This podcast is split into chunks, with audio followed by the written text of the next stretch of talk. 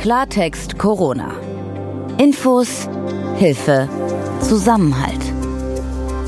Ein Podcast von gesundheithören.de und der Apothekenumschau. Einen schönen guten Tag. Mein Name ist Peter Glück. Heute ist Montag, der 26. Oktober. Und wir beschäftigen uns diesmal mit dem Thema Blutspende. Denn der Vorrat an Blutkonserven, der ist immer wieder mal knapp. Corona aber macht die Situation noch mal schwerer, freiwillige Blutspender zu finden. Denn viele Menschen haben Angst, sich mit Corona anzustecken, wenn sie spenden gehen. Über dieses Problem und ob diese Sorge berechtigt ist, darüber spreche ich heute mit Dr. Franz Weinauer. Er ist Facharzt für Transfusionsmedizin und außerdem ist er der Vorstand der Arbeitsgemeinschaft der DRK Blutspendedienste. Und ich will ihn jetzt fragen, wie genau sich die Spendenbereitschaft in den vergangenen Monaten tatsächlich entwickelt hat, wie die Lage momentan ist und warum das Blutspenden gerade jetzt in der Pandemie so wichtig ist. Dr. Franz Weinauer, schönen guten Tag und danke, dass Sie sich Zeit heute für uns nehmen. Ja, sehr gerne. Guten Tag. Wie sah es denn jetzt in den vergangenen Monaten seit dem Beginn der Corona-Pandemie aus mit der Spendenbereitschaft in Deutschland? Die Spendenbereitschaft war am Anfang der Pandemie erstaunlich gut und gleichzeitig war der Bedarf der Kliniken weniger groß, weil die Kliniken Betten frei gehalten haben für äh, Intensivbetten für Corona-Infizierte sodass da der Bedarf stark zurückging. Das hat sich aber geändert seit ungefähr Mai, Juni. Und die Spendenbereitschaft ist leicht im Minus, so etwa zwei, drei Prozent, was aber dazu führt, dass natürlich ein permanenter leichter Mangel an Blutkonserven da ist, in manchen Gegenden sogar äh, so stark, dass bei bestimmten Blutgruppen, zum Beispiel Null Negativ, äh, Eingriffe verschoben werden müssen. Was kann man dann, dann machen, wenn die Konserven fehlen? Können die dann aus anderen Regionen oder aus Nachbarländern rangeschafft werden oder muss man dann wirklich warten, bis ein Spender auftaucht? In den verschiedenen Regionen gibt es eine gegenseitige Hilfe äh, von den Blutspendediensten. Allerdings, nachdem alle relativ knapp sind, hat das seine Grenzen.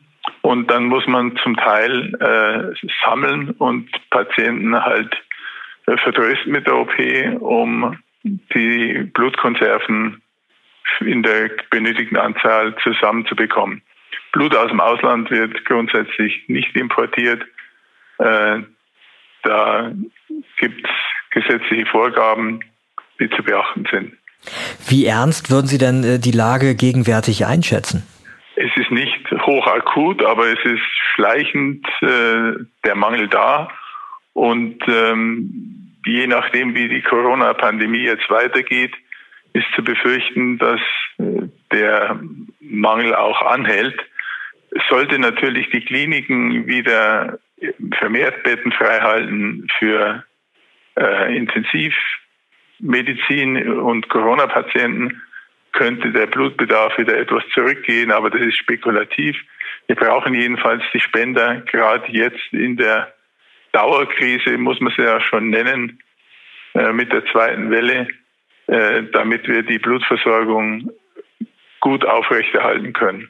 Jetzt haben Sie ja gerade schon gesagt, zu Beginn der Pandemie, als eben sehr viele Operationen erstmal verschoben wurden, waren die Lager ja praktisch dann äh, gut gefüllt. Das bringt uns eben zu der Frage auch, wie lange Blut eigentlich gelagert werden kann. Ähm, vielleicht können Sie das nochmal genau erklären. Also man könnte ja erstmal auch annehmen, naja, wenn die, wenn die voll waren, dann, ähm, dann konnte man daraus ja auch erstmal schöpfen. Ja, das Problem bei der Blutversorgung ist, dass man sich keine großen Vorräte für längere Zeit anlegen kann weil die roten Blutkörperchen in der Blutkonserve nur 42 Tage halten und Blutblättchen zum Beispiel äh, sogar nur vier bis fünf Tage, sodass äh, eine Just-in-Time-Produktion und Versorgung der Kliniken notwendig ist. Wir brauchen daher konstant die Spenderinnen und Spender. Wo liegt denn da eigentlich die Zahl, wenn wir jetzt mal die Corona-Pandemie außen vor lassen? Erstmal ähm, grundsätzlich der Anteil in der Bevölkerung, also die Menschen, die äh, spenden, wie hoch ist dieser Teil normalerweise und wie hoch ist es jetzt in der Pandemie? In normalen Zeiten spenden circa drei bis vier Prozent der Bevölkerung. Das ist jetzt minimal weniger, aber dieser leichte Mangel kumuliert sich eben über die Zeit. Und es ist ja auch so, dass auch diese drei bis vier Prozent schon ein Wert sind, wenn ich das richtig ähm, mal gelesen habe, der auch eher äh, sehr niedrig ist, ne? wo Sie sagen, eigentlich reicht das auch sonst immer nur sehr knapp, oder? Ja, wir sind zu bestimmten Jahreszeiten immer mal knapp. Es ist Ostern, Pfingsten, Weihnachten und in den Sommerferien. Aber das ist saisonal. Die Knappheit jetzt ist vermutlich Corona bedingt und deswegen eben, nachdem die Pandemie schon so lange läuft und, und eben schlimmer wird, ist nicht abzusehen, dass der Mangel von selbst verschwindet. Deswegen brauchen wir jetzt dringend Blutspenderinnen und Blutspender, die jetzt kommen und Blut spenden. Wenn man jetzt mal davon ausgeht, dass tatsächlich äh, der Rückgang daran liegt, dass die Leute auch verstärkt Angst haben, sich im Blutspenderaum möglicherweise mit Corona zu infizieren. Ähm, was können Sie denen denn äh, sagen? Was für Schutzmaßnahmen haben Sie denn ergriffen? Ich nehme mal an, dass Sie alles dafür tun, dass eben ähm, die äh, Spende sicher ist. Ja, wir tun alles dafür und die bisherigen Zahlen deuten auch darauf hin, dass wir das erfolgreich tun denn es gibt keinen einzigen mir bekannten Corona-Ausbruch bei einer Blutspende, obwohl gelegentlich natürlich auch ein äh, infizierter Spender dabei ist, der sich präsentiert zur Spende. Aber erstens werden am Eingang die Spender schon alle nochmal informiert, gebeten, sich die Hände zu desinfizieren oder zu waschen. Äh, es werden gezielte Fragen gestellt nach Symptomen. Und wer eben Symptome hat, wird gar nicht in die Spenderäume eingelassen. Äh, dann wird beim Arzt äh, Temperatur gemessen, zum Teil auch schon am Eingang Temperatur gemessen. Dann gibt's äh, für jeden eine Mund-Gesichtsmaske, Nase-Gesichtsmaske. Und ähm, es gibt Plexiglasschutz für die Mitarbeiter die Kugelschreiber werden einzeln ausgegeben und den Leuten mitgegeben, damit da keine Schmierinfektion äh, zustande kommt. Die Abstände werden von eineinhalb bis zwei Meter eingehalten, nicht nur bei der Warteschlange, sondern auch in, an den Liegen. Die Liegen werden nummeriert, damit man, wenn wirklich jemand äh, im Nachhinein feststellt, er war positiv, aber noch ohne Symptome zu der Zeit, äh, kann man feststellen, wer daneben lag.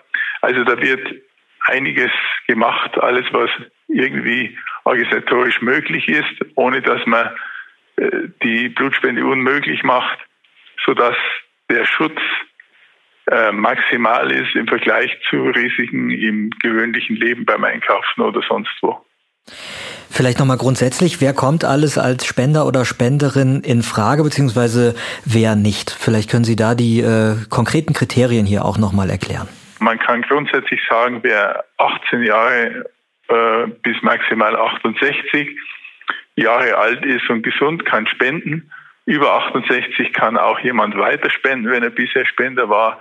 Wenn der Arzt, der ihn untersucht, ihn für tauglich hält, bis 72 Grundsätzlich gilt auch, äh, dass möglicherweise Spenden mit Medikamenteneinnahme möglich ist. Da muss aber der Arzt individuell die Entscheidung treffen, ob die Art von Medikamente äh, gegen die Spende sprechen. Es geht ja auch darum, die Sicherheit und äh, des Empfängers oder der Empfängerin zu gewährleisten. Deswegen müssen wir bei bestimmten Medikamenten auf die Spender verzichten. Aber grundsätzlich gilt, jeder zwischen 18 und 72, wenn er gesund ist und keine Medikamente nimmt, kann spenden. Und wer Medikamente nimmt, sollte bitte nachfragen, ob er mit seinem Medikament spenden kann. Und wer diesen Podcast jetzt hört und denkt, ja, okay, ich bin jetzt bereit, ich, ich gehe Blut spenden, wo genau bekommt er die Information, wo er da hingehen kann?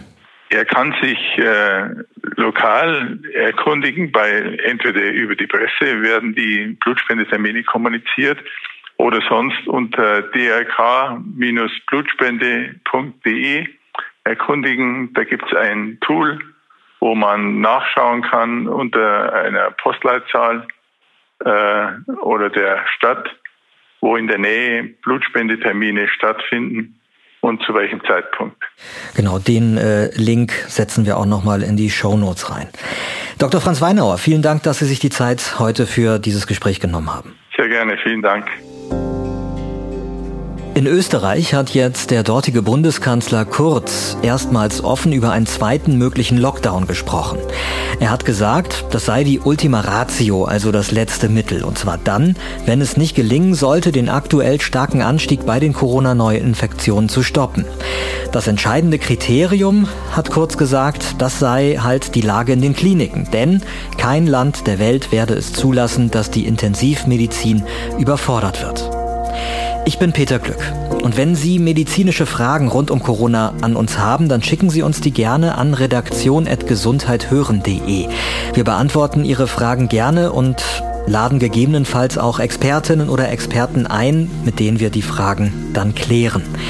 Wenn Ihnen Klartext Corona übrigens gefällt, dann abonnieren Sie uns am besten und wenn Sie uns bei Apple Podcasts Feedback geben wollen oder eine Sternchenbewertung, dann freuen wir uns sehr drüber. Klartext Corona. Ein Podcast von gesundheithören.de und der Apothekenumschau.